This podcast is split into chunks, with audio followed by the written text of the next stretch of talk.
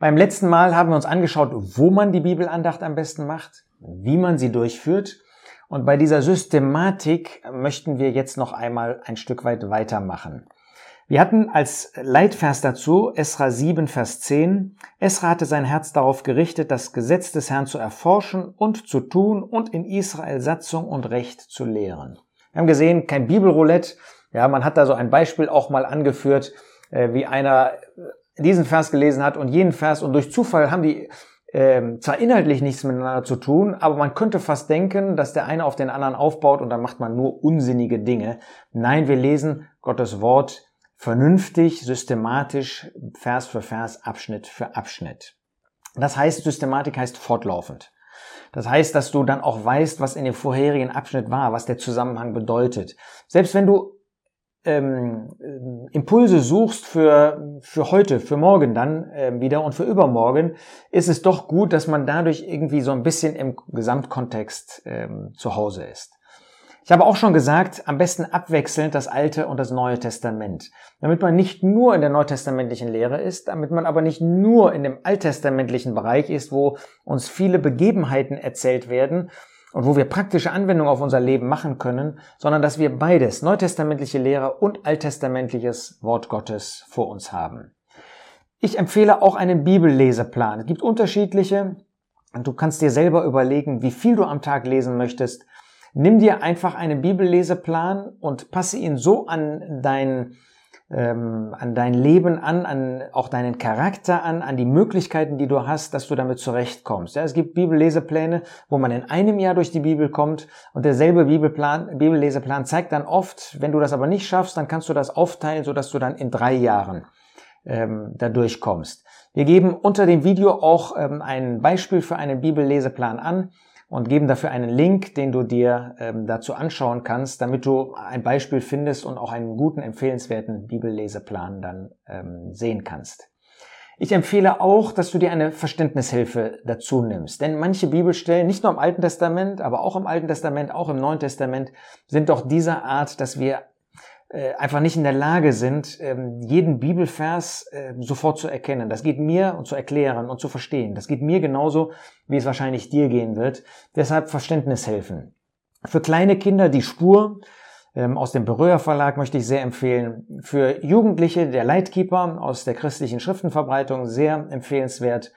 Ähm, die Ehrenlese von Jean Coquelin ist eine Art Begleithilfe die man äh, für jeden Tag ähm, nutzen kann. Das ist ein gewisser Abschnitt äh, mit einem ähm, Wort Gottes, wo dann auch eine gewisse Erklärungshilfe dabei ist.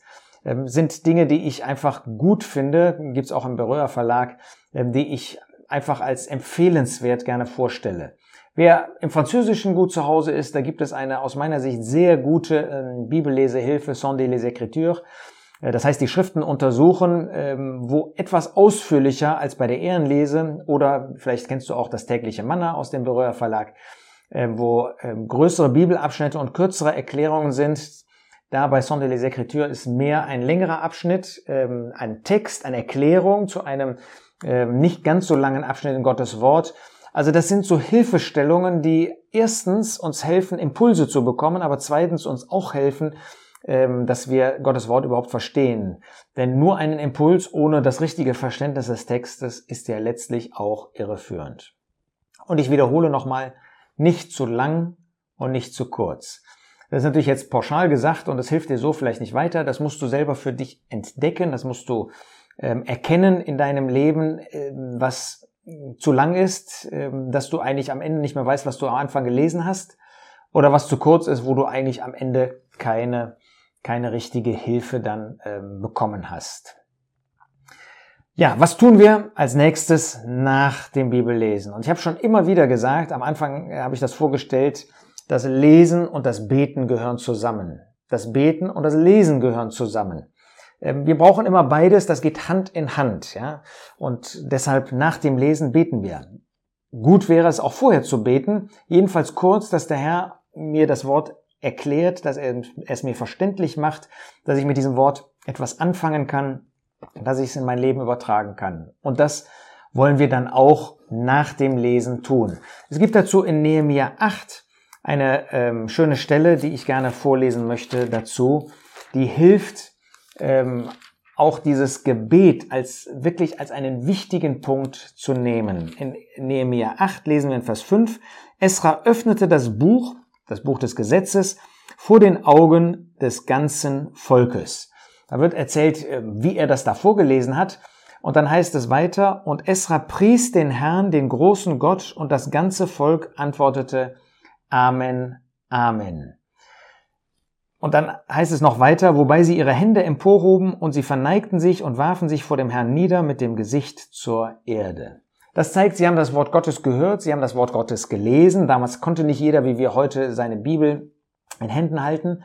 Und dann haben sie im Gebet Gott dafür gepriesen, was er ihnen gegeben hat, haben ihn gelobt. Und ich würde jetzt mal auf heute übertragen und haben darum gebetet, dass sie dieses Wort dann auch in guter Weise in ihr Leben übertragen und anwenden können. Tu das. Denn wenn du das verwirklichen möchtest, was Jakobus in seinem Brief sagt, in Jakobus 1, sagt er in Vers 22, seid aber Täter des Wortes und nicht allein Hörer, die sich selbst betrügen.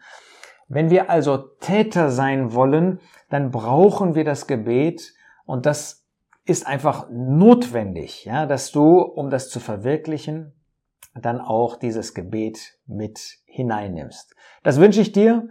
Und beim nächsten Mal wollen wir uns dann damit beschäftigen, was es noch nach dem Beten oder nach dem Lesen des Wortes Gottes für uns zu tun gilt.